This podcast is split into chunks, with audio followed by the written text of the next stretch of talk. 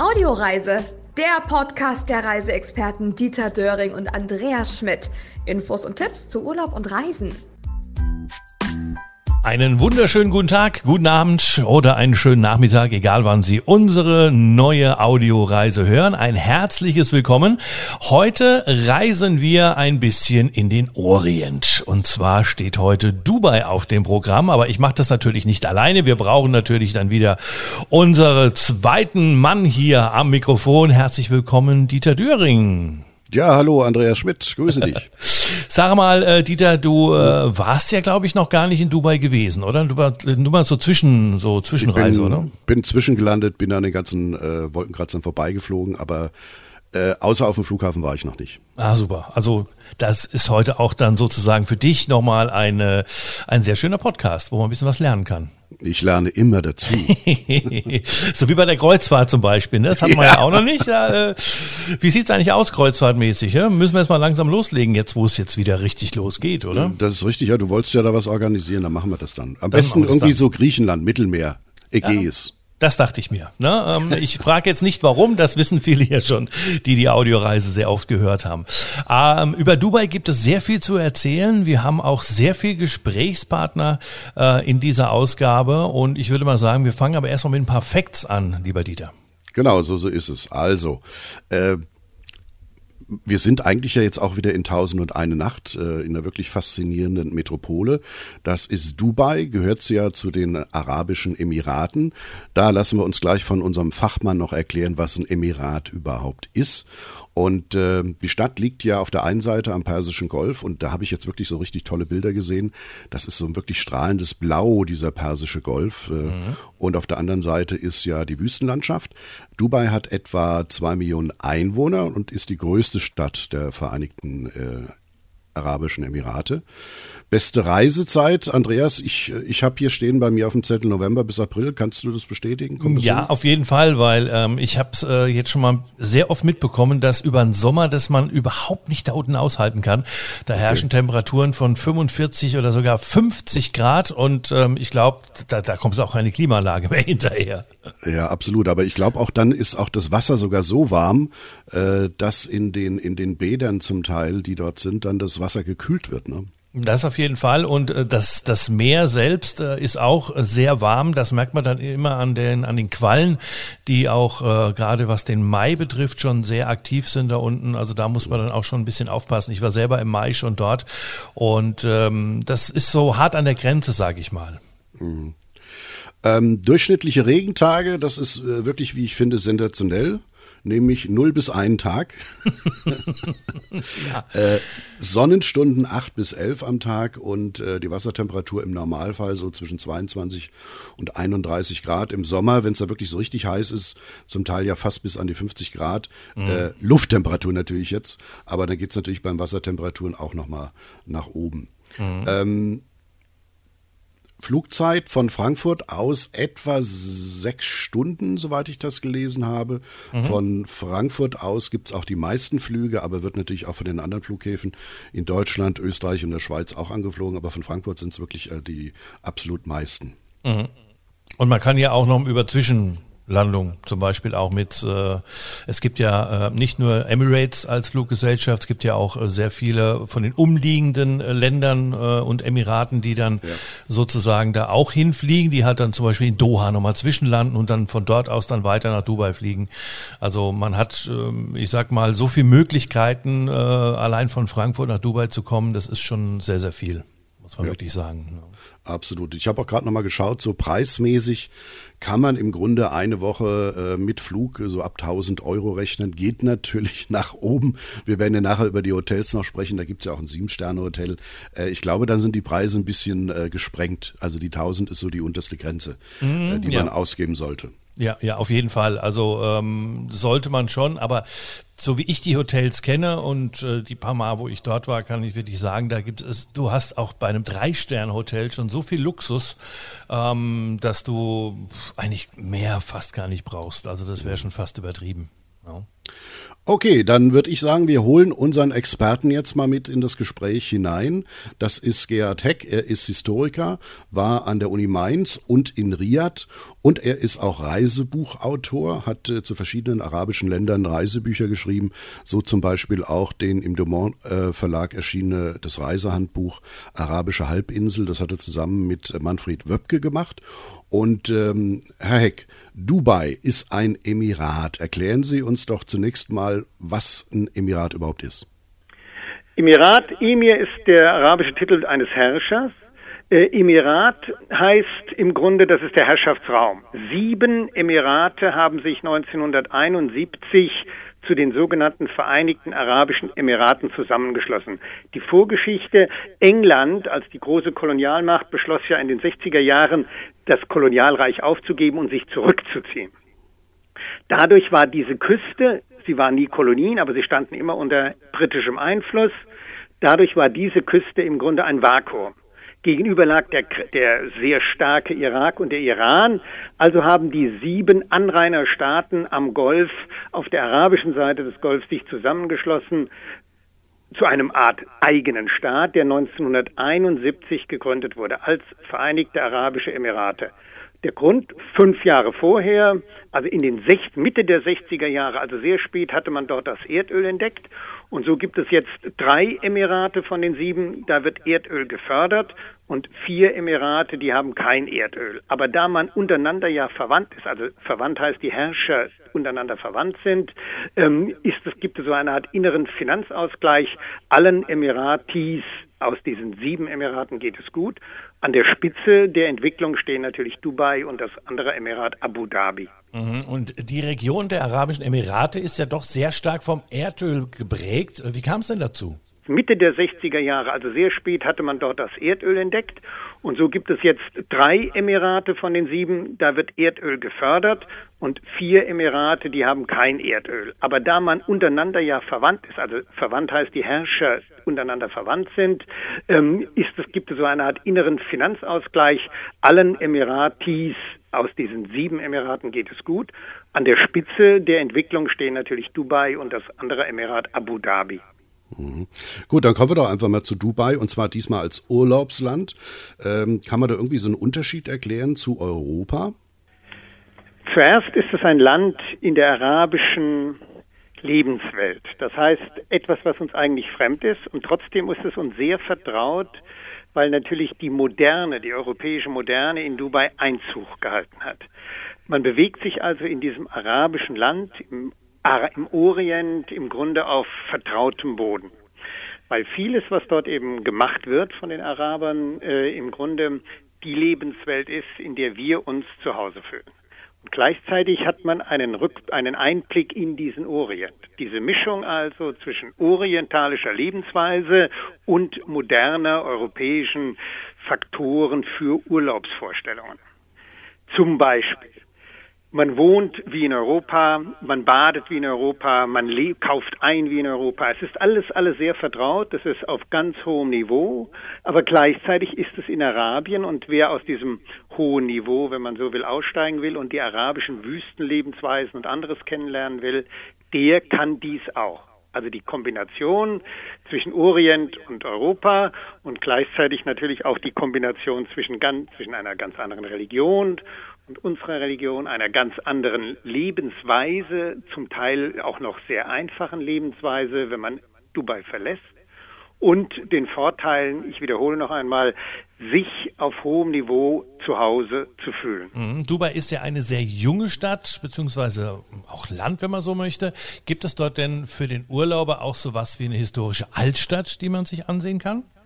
Man muss wissen, dass der Reichtum, es gibt in der Geschichte eigentlich keine Stadt, die über Nacht so reich geworden ist durch diese Erdölfunde in den 70er Jahren. Das heißt im Grunde vor einer Generation. Als der Reichtum kam, und vorher gab es sehr arme Verhältnisse. Sie lebten im Grunde als Fischer oder Perlentaucher. Als der Reichtum kam, hat man die ganzen alten Lehmhäuser und Korallenhäuser aus Korallenstein, zum Teil auch als Barasthütten, abgerissen und hat natürlich moderne Häuser, komfortable Häuser gebaut. Mittlerweile, das war in den 80er Jahren. Danach kam der neuere Reichtum, das heißt, das Öl wurde ja immer teurer und mittlerweile ist es ja ein gigantischer Freihandelshafen. Mit dem neuen Reichtum, dem zweiten Reichtum, mit der zweiten Reichtumswelle kam dann die moderne. Das heißt, diese Glaspaläste, diese Hochhäuser etc., die im Westen, Richtung Westen, das heißt Jumeirah, sich ausdehnen. Der alte Kern am Creek, war durch die ersten, durch den ersten Reichtumswelle in den 70er Jahren im Grunde zerstört. Was man aber gemacht hat, damit im Grunde die Enkel heute sehen, wie der Opa 1950 gelebt hat, man hat die Altstadt rekonstruiert. So, wenn man einen Vergleich will, wie der Frankfurter Römerberg, die wunderbaren Fachwerkhäuser sind dort rekonstruiert, aber sie sind trotzdem wunderschön. So hat man es dort eben mit dieser Altstadt Bastakia, das ist ein ganz kleines Viertel, ebenfalls gemacht. Und der Besucher merkt im Grunde nicht, es wird nicht verheimlicht, überall steht es, mhm. dass das eine Rekonstruktion der alten Bauweise, der alten Kultur ist. Okay, also Altstadt kann man besuchen, das ist sehr schön, in Dubai selbst. Welche Touren und Ausflüge äh, schlagen Sie denn vor? Was kann ich unternehmen? Ja, es werden Touren, es gibt dort örtliche Tourveranstalter, Tour Operator heißen die. Ähm, man kann die hier schon buchen bei seinen Reiseveranstaltern, man kann aber auch dort Touren buchen, entweder in die Wüste, man kann Touren buchen durch Altstadtführungen, man kann Touren buchen ähm, zu den Basaren. Ein spannender Teil ist ja dieser Goldzug, dort mhm. kann man sich führen lassen. Also man kann überall sich führen lassen, weil natürlich der Transport, es gibt sehr viele Autos, man musste die Stadt ein bisschen kennen, um sich zurechtzufinden. Deshalb ist es zum Teil sehr sinnvoll, sich Touren anzuschließen. Und man kann auch Touren buchen ähm, auf dem Creek oder an der Küste entlang. Also ein Dutzend, jeder Reiseveranstalter bietet ein Dutzend unterschiedliche Tourziele an, indem man, und zwar immer Halbtagstour. Und man kann auch über das, äh, über das Emirat Dubai hinaus in andere Emirate mhm. mit diesen Tour-Operatoren fahren. Mhm. Wie, wie, wie würde denn Ihr perfekter Urlaubstag in Dubai ablaufen? Das ist gut gefragt. Äh, das kommt ein bisschen so auf die Interessen an. Also ich würde dann, sage ich mal, damit beginnen, dass ich spät aufstehe, frühstücke, in allen diesen großen Hotels gibt es immer Buffetfrühstücke, so die man, die man ausdehnen kann äh, bis zum Mittag. Danach legt man sich, also man frühstückt vielleicht doch nicht so lange, dann legt man sich ein bisschen in die Sonne, in einen Strand. Gegen Mittag äh, kehrt man halt zurück. Ähm, auch dann kann man wieder in dem Hotel ein Imbiss zu sich nehmen, aber dann kann man sich sportlichen Aktivitäten zuwenden. Ähm, am Nachmittag, da es in der Regel warm um nicht zu sagen heiß ist, auch im Sommer ist es ja dann sehr heiß dort, ähm, sollte man eine kleine Siesta einlegen und dann etwa gegen 4 Uhr wieder aufbrechen, dann Richtung Stadt oder zu einer der großen Shopping Malls. Diese Shopping Malls, selbst wenn man nichts äh, oder sagen wir, wenn man nichts Genaues im Sinn hat zu kaufen, sind die ein Erlebnis, weil man sich das hier, sowas kennt man hier nicht, zumindest als Deutscher kennt man es hier nicht. Man muss sich also das KDW in Berlin, wenn man es kennt, ähm, als kleinen, als kleinen Einkaufstempel vorstellen, gemessen an denen, die in Dubai stehen und davon gibt es Dutzende. Äh, ein solcher Bummel durch einen solchen Einkaufstempel hat auch den Vorteil, dass es air conditioned, man ist in angenehmem Klima. Äh, gegen Abend würde ich dann empfehlen, dass man sich äh, draußen an den Creek setzt. Creek ist ein, ein Art Meereseinbuchtung in der Altstadt. Dort hat die Geschichte Dubais begonnen und so den Sonnenuntergang beobachtet, denn in diesen Glaspalästen, in diesen Hochhäusern entlang des Creeks spiegelt sich die untergehende Sonne und das ist schon ein Erlebnis. Wenn man dort am Creek ist, kann man auch ein Stück noch mit der Abra fahren. Das sind so Boote, mit denen man den Creek überquert. Äh, sollte dann einen Besuch am frühen Abend in den Souks machen, in dem Gewürzzug oder im Goldzug, weil das Einkaufsleben für die, die dort berufstätig sind, erst am Abend beginnt. Also Leben und quirlige Atmosphäre trifft man in diesen Souks erst am Abend und danach in einem der Hotelrestaurants nach Möglichkeit auf einer Dachterrasse hm. ähm, dann die leichte Brise genießen bis zum frühen, bis zum späten Abend. Wer dann noch nicht genug hat, der kann in einen der Clubs gehen. Es gibt natürlich in Dubai quasi Unterhaltung von Tanzen bis Diskos bis wer weiß was und das sind aber als Club organisiert. Man braucht da keine Mitgliedschaft. Man bezahlt über den Eintritt als westlicher Tourist äh, die Möglichkeit hineinzugehen. Und da bieten äh, also quasi alle großen Hotels genügend Angebote. Sie haben gerade schon mein Stichwort und ich glaube auch das Stichwort von Andreas genannt, Restaurant. Ja. Äh, wie sieht's denn in Sachen Küche aus? Was isst man in Dubai? Also eine, Dubai, eine dubainische Küche, so wie wir sagen, eine französische, italienische gibt es ja nicht. Man muss wissen, die Beduinen haben ja ganz einfach gelebt, im Grunde von Datteln und Kamelmilch und natürlich Kamel- oder Ziegenfleisch. Also eine sehr einfache, etwa rustikale, kräftige, deftige Küche. Die gibt es dort vereinzelt, sage ich mal, unter dem Aspekt der Folklore auch noch. Aber wenn ein Land so wie Dubai 100 Nationalitäten in, beherbergt, diese vielen Gastarbeiter gibt, hat natürlich jeder auch dort seine eigene Küche mitgebracht.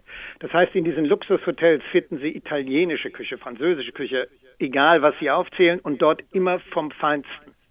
Weil natürlich auch Essen, Ausgehen zum Essen für die einheimischen Familien in diesen Hotels immer so ein Ereignis ist. Deshalb äh, also Gourmets sind in Dubai bestens aufgehoben. Dort mhm. gibt es eben die Menüs. Natürlich jedes größere Hotel wirbt mit den Anzahl der Michelin-Mützen oder Löffel. Ich weiß nicht, wie es genau heißt.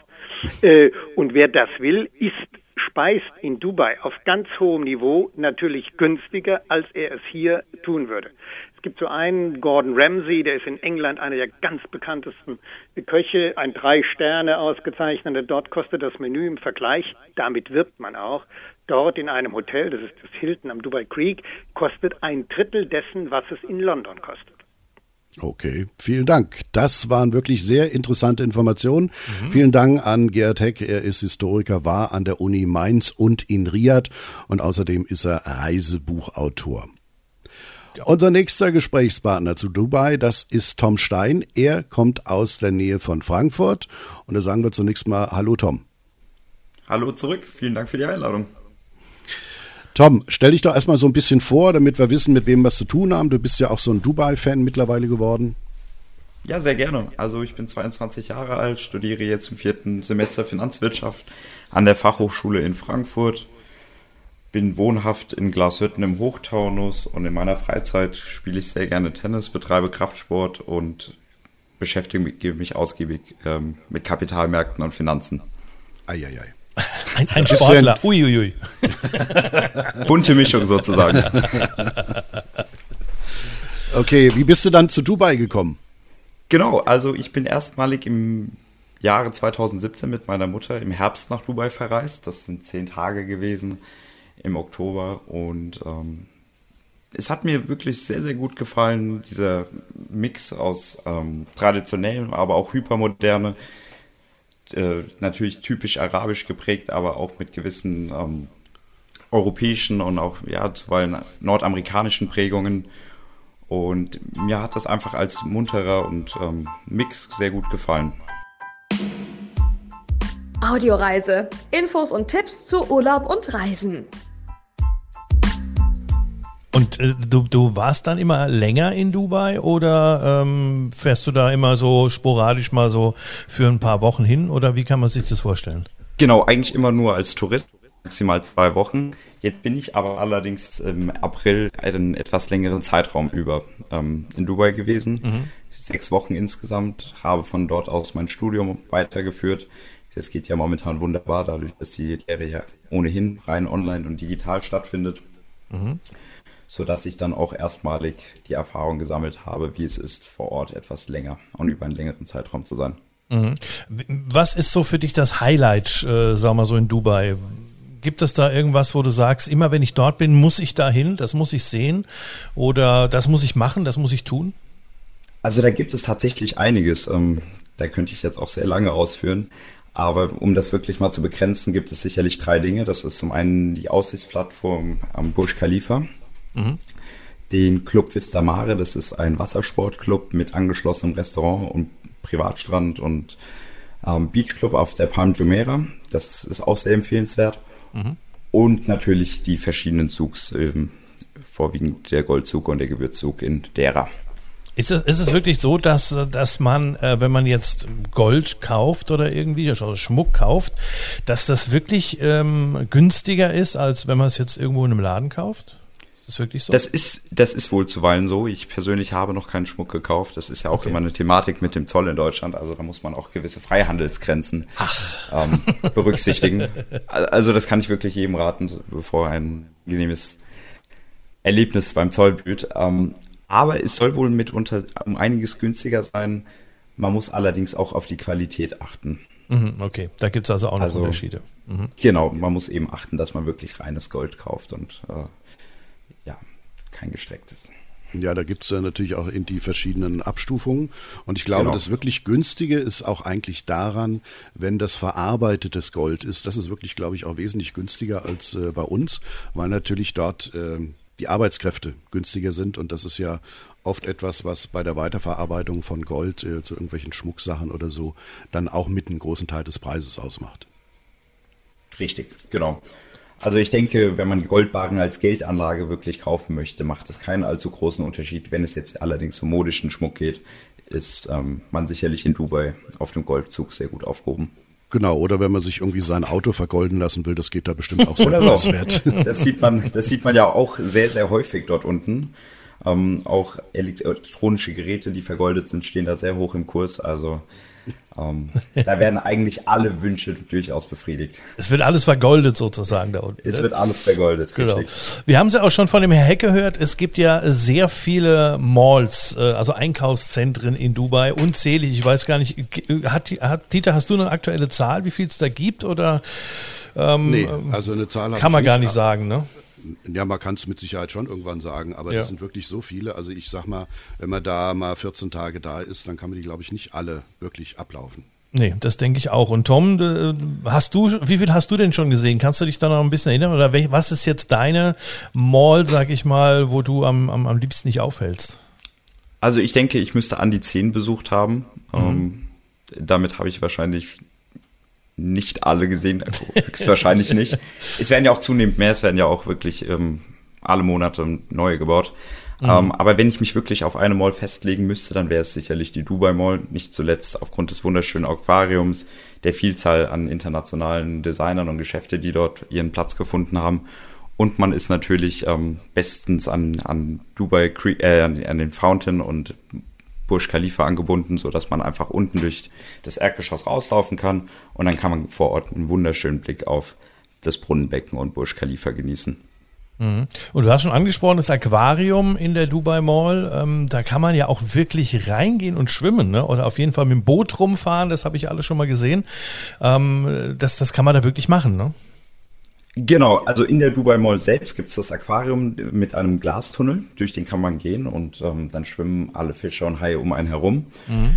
Ähm, draußen auf dem Dubai Fountain kann man dann selbst auch mit ähm, auf Holzbooten rumfahren und abends ist das halt wunderschön mit den Wasserspielen und den Laserspielen am Burj Khalifa. Das ist auch sehr, sehr empfehlenswert, kann ich jedem ans Herz legen. Und Parkplätze übrigens, äh, habe ich gelesen, gibt es da auch genug. Es gibt nämlich 14.000 Parkplätze in der Dubai Mall.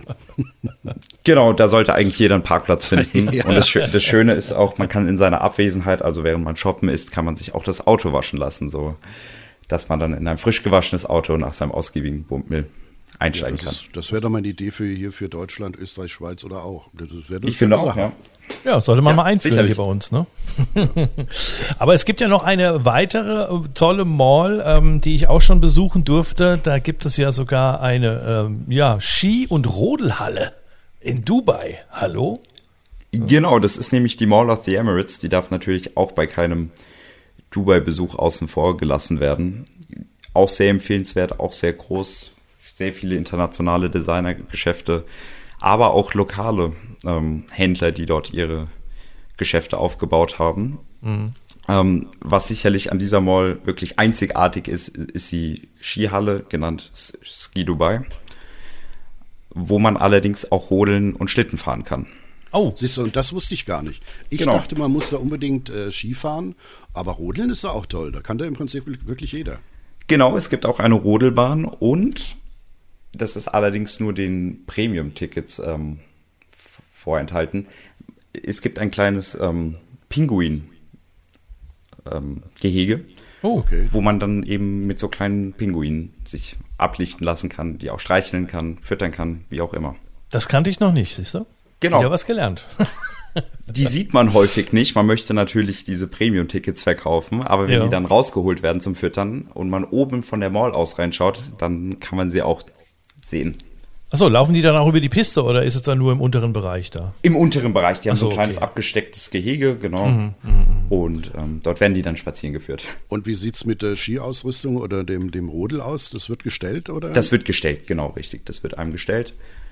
Ähm, die Kosten dafür sind auch überschaubar. Also ich Genau. habe ich hab bisher auch immer nur reingeschaut. Ähm, wie gesagt, das letzte Mal, als ich dort war, war Mai. Ähm, da hatten wir dann äh, doch ähm, relativ äh, hohe Temperaturen. Die waren war schon eine 4 vorne dran. Und dann kommst du wirklich in diese Mall rein, denkst ja, oh, endlich mal ein bisschen Klimaanlage. Und dann siehst du dann auf dieser Rodelpiste oder auf der Skipiste die Leute dann mit Skiern runterfahren, wo du dir denkst, so, ich habe kurze Hosen an, ich habe Badeschlappen an. Ähm, äh, jetzt geh mal ein bisschen in den Schnee, so nach dem Motto. Ist also schon äh, auf jeden Fall mal ein Besuch wert. Und wenn man einfach nur reinguckt, gibt eine gute Pizzeria nebendran, habe ich äh, mitgekriegt. Also da habe ich mich dann mal kurz aufgehalten. Stimmt. Aber da, da habe ich jetzt eine Zwischenfrage, weil Andreas jetzt gerade sagt, äh, äh, Slipper und kurze Hose. Gibt's denn irgendwelche, sage ich mal, Vorschriften will ich jetzt nicht sagen, aber wird denn irgendwas gerne gesehen, wenn du es anhast und was nicht so gerne? Also ich denke, es ist sicherlich ein Ausdruck von Respekt und einer gewissen Anerkennung der lokalen Kultur, wenn man vielleicht nicht im Tanktop und sehr, sehr kurzen Shorts, Kleidern, wie auch immer, sehr leichter Sommerbekleidung bekleidet herumläuft. Ich glaube nicht, dass man jetzt konkret von den Sicherheitsbehörden oder auch von der Polizei vor Ort angesprochen wird. Aber ich denke, wenn man sich adäquat kleidet, dann ist das gar kein Problem. Aber als Mann gar kein Problem, Shorts. Und man sieht ja auch vor Ort, dass die Leute sich sehr, sehr westlich und europäisch kleiden. Okay, und für Frauen, wie sieht's da aus? Äh, Da sieht man auch alles Mögliche, also von Bikinis äh, und nur einem ganz leichten Sommerkleid drüber bis lange Hosen im Sommer bis hin zu wirklich Vollverschleierung und ge langen Gewändern ist wirklich alles dabei. Ähm, ich denke, dass die Emirate diesbezüglich auch sehr, sehr fortschrittlich, liberal eingestellt, modern sind. Ich würde vielleicht jetzt keine allzu leichte und ähm, kurze Kleidung tragen als also Respekt sollte man schon haben vor dem Genau. Gastgeberland, dass man da nicht wirklich da in Bikini-Top rumläuft oder so in der Stadt. Das ist dann wirklich nur für den Strand vorbehalten. Wobei man das auch sieht, zuweilen, das muss man Echt? auch sagen. Gen- Ja, sieht man, ja. Ja gut, aber ich meine, sehen klar, aber ob es dann wirklich gewünscht ist, ist die andere Sache. Ne? Genau, von daher würde ich einige, einige Regeln da befolgen und dann sollte man das eigentlich sehr, sehr gut. Gut, und ich meine, der Schmidt ist ja auch nicht festgenommen worden in seiner Shorts. Also Ja, das war schon knielang gewesen und Badeschlappen sind da eigentlich normal. Äh, Ich meine, so, der trägt ja fast jeder, wenn man so möchte. Das ist natürlich auch kein Problem. Ja. Äh, Tom, du warst ja während des Ramadans dort gewesen. Was gibt's denn äh, da noch? Äh, gibt's da was Besonderes zu beachten, wenn ich als Tourist während dieser Zeit dann dort bin? Genau, in der Tat. Also ähm, man sollte tagsüber eigentlich in der Öffentlichkeit nicht essen und trinken. Das heißt nicht, dass die Restaurants und die Cafés ähm, tagsüber geschlossen hätten. Es wird dann in der Regel so geregelt, dass es dann einen etwas sichtgeschützten Bereich gibt, Indoor, in dem man dann trotzdem essen und äh, trinken, essen und trinken kann. Genau. Man muss also nicht verhungern. Aber da sind wir auch schon mal bei Essen und Getränke. Äh, in Dubai herrscht ja eigentlich Alkoholverbot, oder? Richtig, man kann in der Tat trotzdem Alkohol trinken. Das ist aber ausschließlich in den Hotelbars und einigen wenigen lizenzierten Bars möglich. In den Restaurants sehr, sehr selten bis eigentlich gar nicht. Ähm, das ist Wie wirklich ein sieht's- Pri wie sieht's denn da preislich aus für Alkohol? Ich kann mich dran erinnern, Katar, äh, ein Bier 15 Euro. Ja, ja, kann man sicherlich auch zuweilen zahlen. Ähm, ich denke, ab 8, 9 Euro geht es los. Üblich sind eher 12 Euro für ein ähm, importiertes Bier. Okay. Da bin ich ja mal gespannt, was es dann beim Oktoberfest kostet da unten. Aber ist ein anderes Thema. Tom, also ähm, du, wie gesagt, du warst ja da auch mal eine längere Zeit, ähm, aber du bist ja in erster Linie unten in Dubai, ich sag mal, sportlich tätig. Ne? Was machst du denn da ganz genau? Genau, da ich ja sehr, sehr wassersportaffin bin, ähm, gibt es natürlich in Dubai relativ wenige Grenzen, also von Jetski fahren über Stand-up-Paddling, ähm, Schnorcheln, Tauchen ist wirklich alles dabei, alles, was das Herz begehrt. Und ich bin ja ein großer Stand-up-Paddler und da kann ich dir wirklich den Club Vista Mare auf der Palm Jumeirah ähm, empfehlen. Das ist wirklich wunderschön, gerade wenn man am Wochenende dorthin kommt kann man sich für 20 Euro die Stunde eine Stand-up ähm, leihen und das ist wirklich wunderschön, wenn man dann entlang der einzelnen Zweige der Palm Jumeirah im Sonnenschein entlang paddelt mhm. und dann einfach mal den ähm, wunderschönen Blick auf die dort ansässigen Villen und Häuser genießen kann. Kannst du da auch mal so ein bisschen in die Villen reingucken? uh, also ähm, man kann natürlich äh, den Strand und die ganzen Gärten sehen. Die Villen sind dann, dann doch relativ sichtgeschützt hinter okay. hohen, äh, ja, entweder Mauern oder auch Hecken, mhm. Bäumen. Aber das Gute ist in dem Bereich, es gibt ja kaum Wellengang. Ja, es ist Richtig. ja, es ist ja gerade jetzt in der Palme sowieso, aber auch außerhalb. Also ich, die paar Male, wo ich da war, ich hatte eigentlich nie höhere Wellen gehabt. Also so wie Surfen oder irgendwas ist da eigentlich fast unüblich, oder? Richtig, richtig. Das sieht man auch sehr selten. Ähm, ein bisschen stärkeren Wellengang hat man dann oben Richtung ähm, La Mer. Das ist ja das neu gebaute Strandviertel von Ema und oben am Jumeirah Beach, Kite Beach, da sieht man dann vereinzelt doch immer mal Windsurfer. Mhm. Aber es stimmt, es ist jetzt nicht wirklich als Surfer Eldorado bekannt. ähm, äh, es gibt ja auch dieses Skydive Dubai. Hast du das schon mal gemacht? Ehrlich gesagt noch nicht. Ähm, da bin ich auch ein bisschen zu, wie soll ich sagen, zu, also ein kleiner Angsthase, habe ich vielleicht auch zu viel Schiss. Aber man sieht es immer, gerade wenn man ähm, in der Marina entlangläuft, am JBA sieht man natürlich immer die Flieger, die abheben. Ja.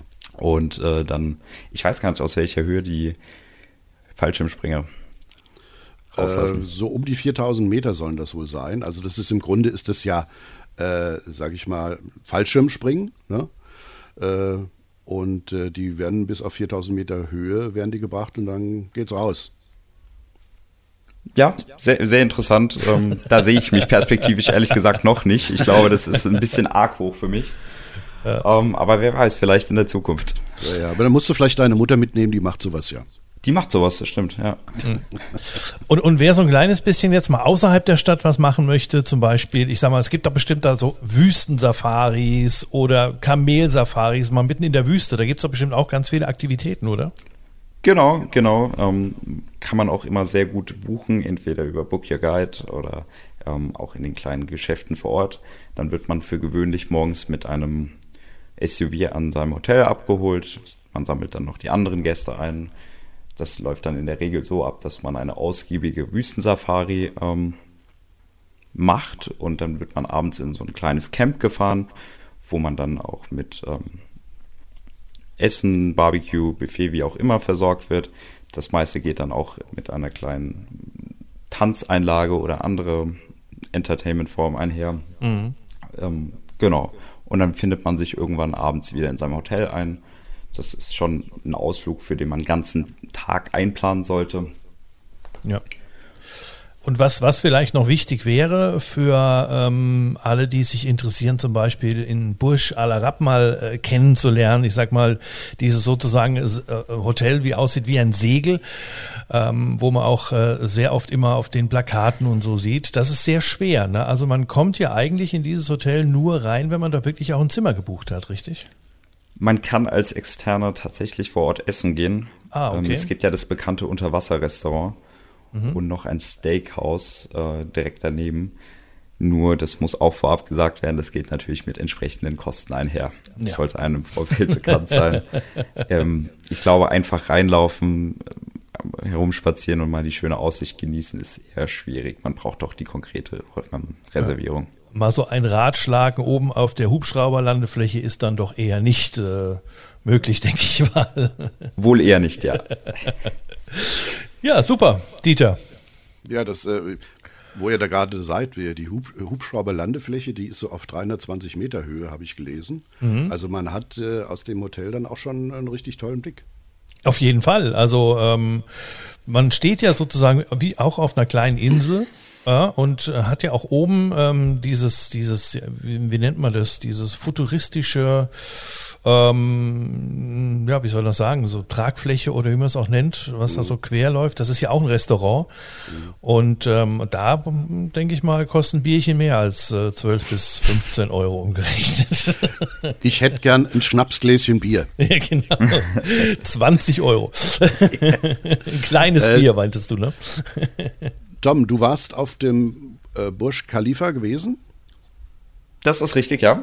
Ja, das ist also dieser ganz hohe Turm, glaubt 820 Meter hoch, höchstes Gebäude der Welt. Äh, wie hoch kommt man da? In der Tat gar nicht so hoch. Also es gibt zwei zugängliche Touristenplattformen. Die eine ist auf circa 440 Meter, die andere müsste auf 540 Metern sein. Aber gängig ist sie vier, äh, auf 440, was ja gar nicht so hoch ist. Also ähm, es reicht man, aber schon. Es reicht, es reicht und ähm, es reicht vor allen Dingen für einen wunderschönen und äh, beeindruckenden Blick über die Stadt.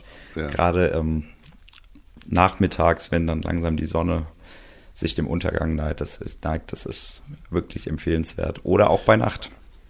Wie ist es denn eigentlich? Man muss da ja, denke ich mir, irgendwie Eintritt bezahlen, oder? Genau, die Tickets kann man relativ einfach online oder auch vor Ort buchen. Ja. Ähm, da muss man sich zu einer bestimmten Uhrzeit am Ticketschalter ähm, einfinden und bekommt dann das Ticket, mit dem man dann Zugang bekommt. Hm. Und das heißt, das kann man auch äh, kurzfristig machen oder sollte man das irgendwie von Deutschland aus schon buchen? Relativ spontan. Also wir haben jetzt im April ähm, am Morgen die Tickets für den Nachmittag buchen können. Mhm. Gut, vielleicht muss man dazu bedenken, dass die Stadt immer noch nicht so sehr frequentiert und besucht ist ähm, wie in Vor-Corona-Zeiten. Aber auch in vorhergegangenen Urlauben ging das eigentlich relativ kurzfristig und spontan. Mhm.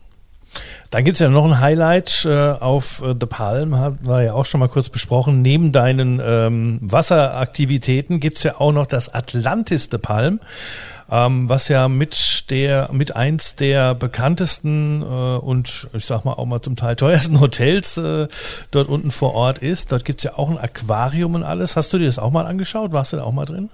Das habe ich mir auch schon einmal angeschaut. Das ist jetzt allerdings zwei oder drei Jahre her. Mhm. Ist auch sehr empfehlenswert, ist etwas anders aufgebaut als das Aquarium in der Dubai Mall. Mhm.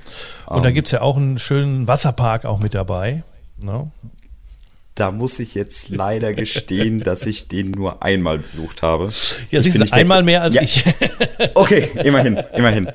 Genau. Ähm, das Schöne an dem Aquarium ist auch, dass man mit Haien ähm, schwimmen kann. Also man kann dann eine äh, Schnorchelausrüstung ausleihen und kann eben wirklich durch dieses Aquarium schnorcheln.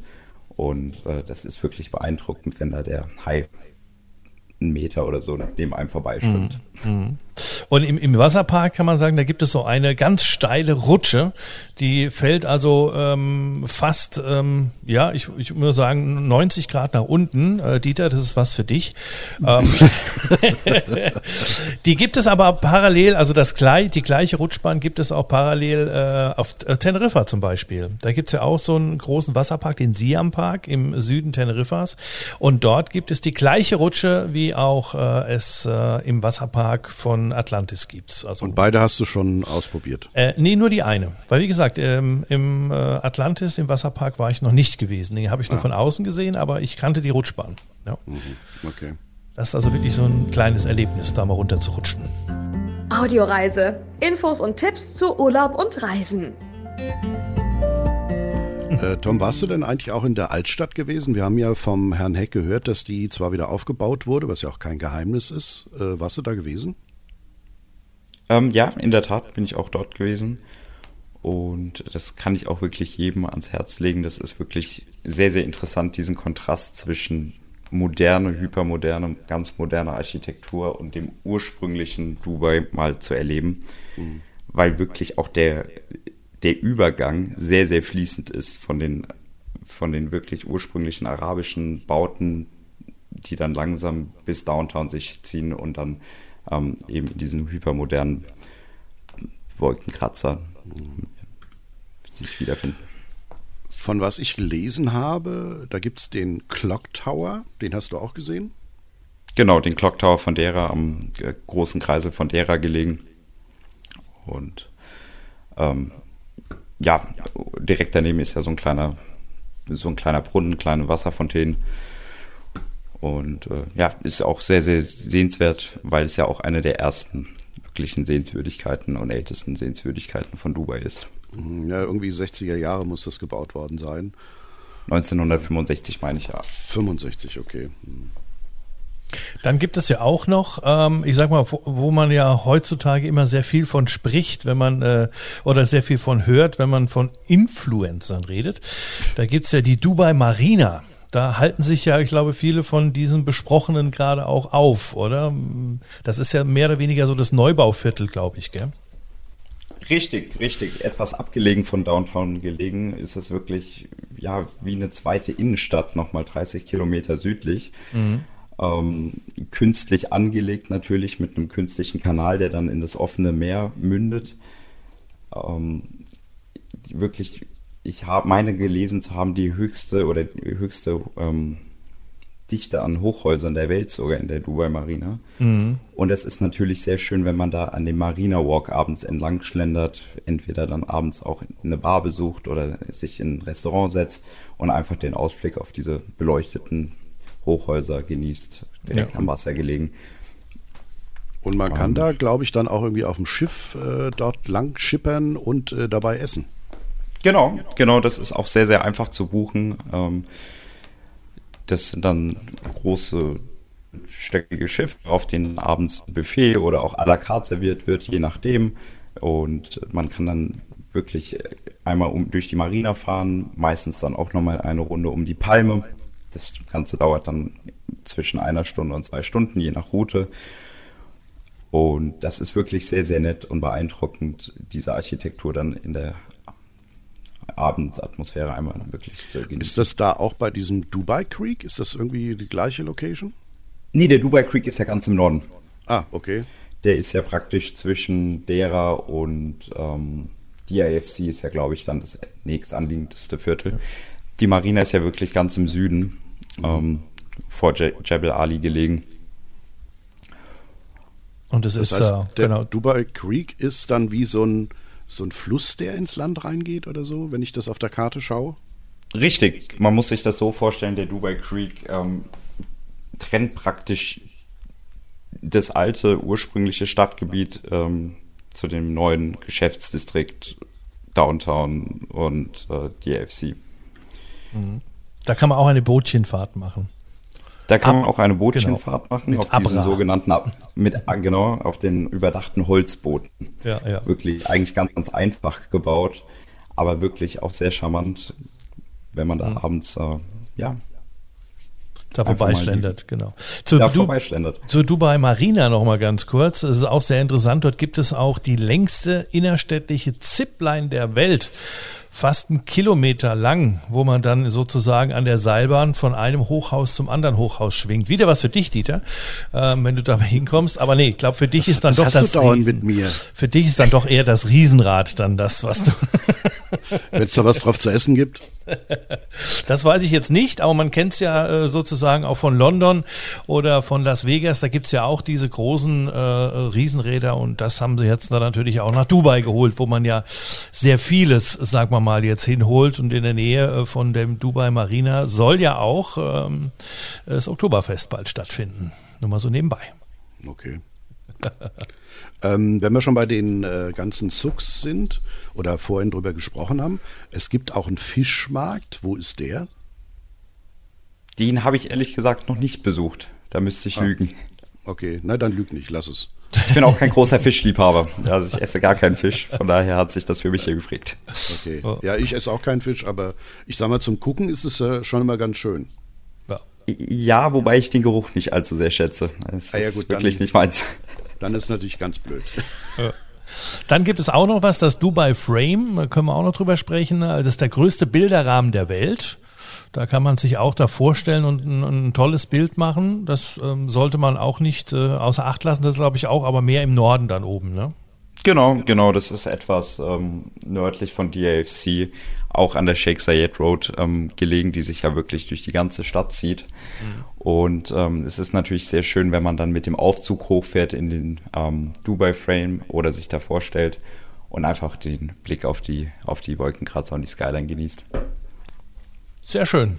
Also ich habe jetzt nichts mehr auf dem Zettel stehen, Dieter. Du? Ja, ich, bei mir steht noch der Fischmarkt trotzdem noch mal drauf, äh, weil er eben sehr, sehr schön anzusehen ist. Also da kann es durchaus mal sein, dass man da auch mal irgendwo ein Hai da auf dem, auf dem Wagen liegen sieht. Äh, wird übrigens jeden Morgen um 6.30 Uhr geöffnet, der Fischmarkt. Mhm. Aber es heißt auch ganz offiziell, es würde sehr streng dort riechen.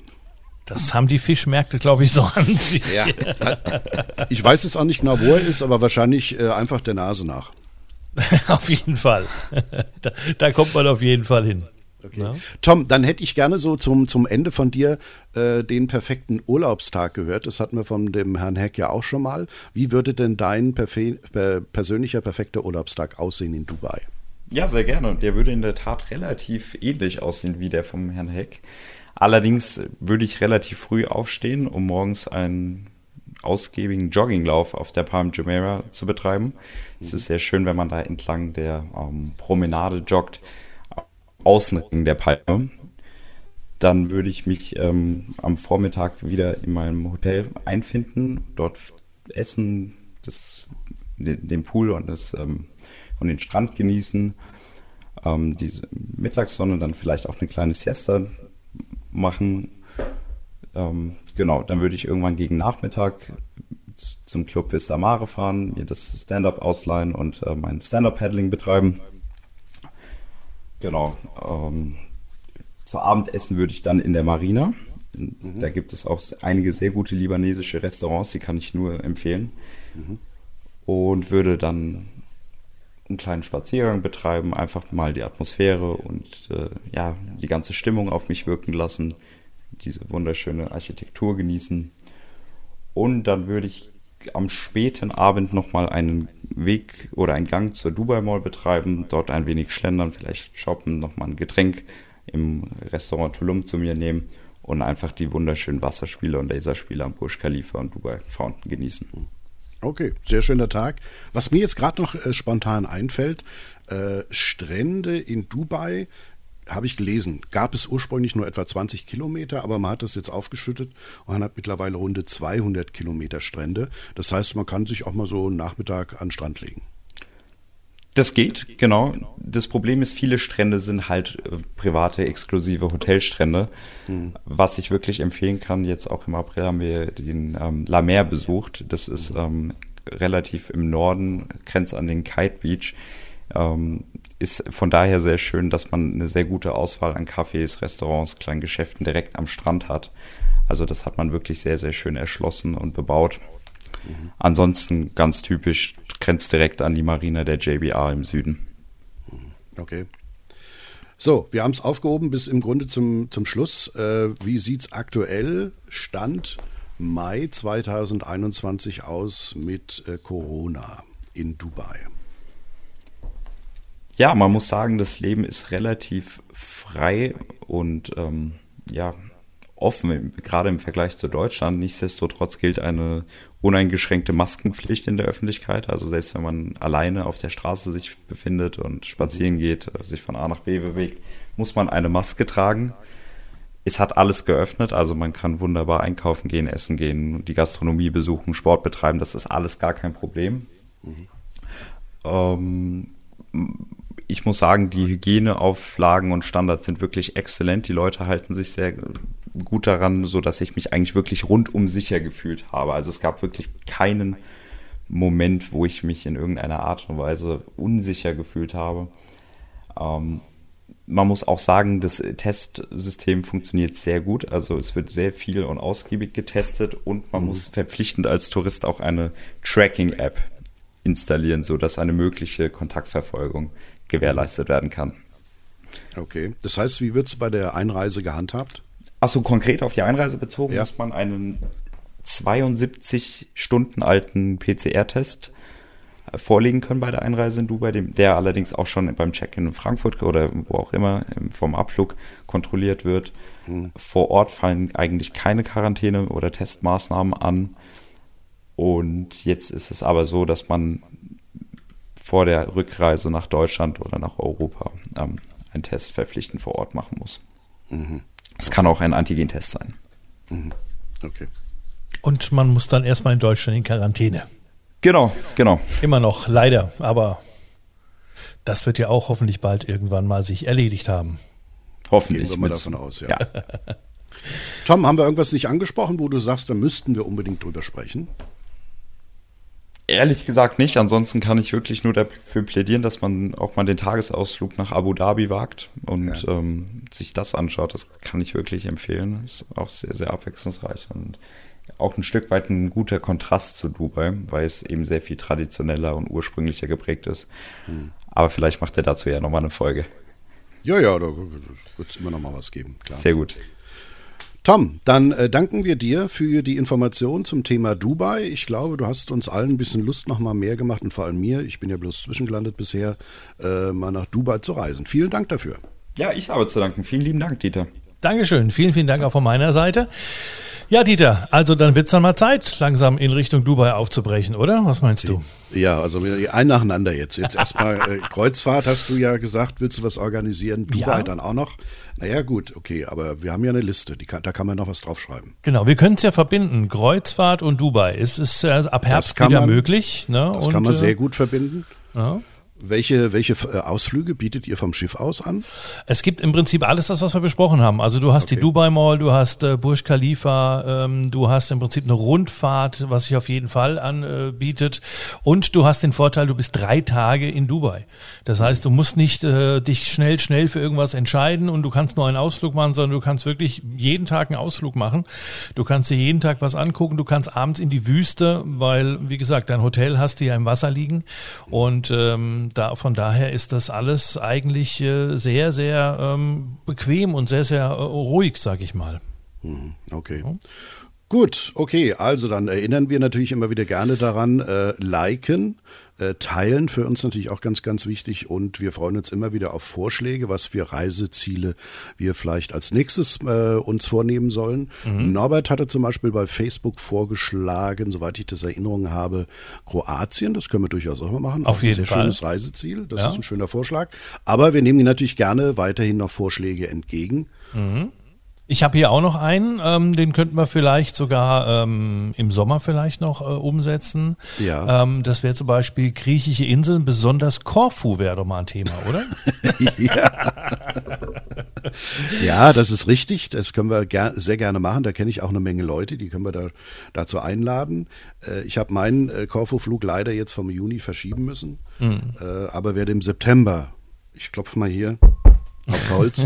Ich hoffe, dass es im September klappt. Und da haben wir ja dann gesagt, da werden wir wahrscheinlich auch dann zusätzlich nochmal äh, einen, einen ganz aktuellen äh, Podcast zu Corfu machen, zu meinen Wanderungen, die bei mir im Wanderführer drin sind. Mhm. Und da werde ich mich dann mehrfach von der Insel melden. Da werden wir dann quasi so eine ganze Serie von Corfu Wander-Podcasts machen. Das hört sich doch gut an. Und wir werden auch noch jemanden hören, ähm, sozusagen der jetzige Podcast hat noch einen zweiten Teil, bekommt noch einen zweiten Teil. Ähm, da werden wir auch noch jemanden zu Wort kommen lassen, der aktuell als Resident in äh, Dubai äh, lebt und arbeitet. Und da werden wir auch noch ein bisschen was erfahren über Dubai, das dann in einer kleinen nächsten Ausgabe. Wunderbar.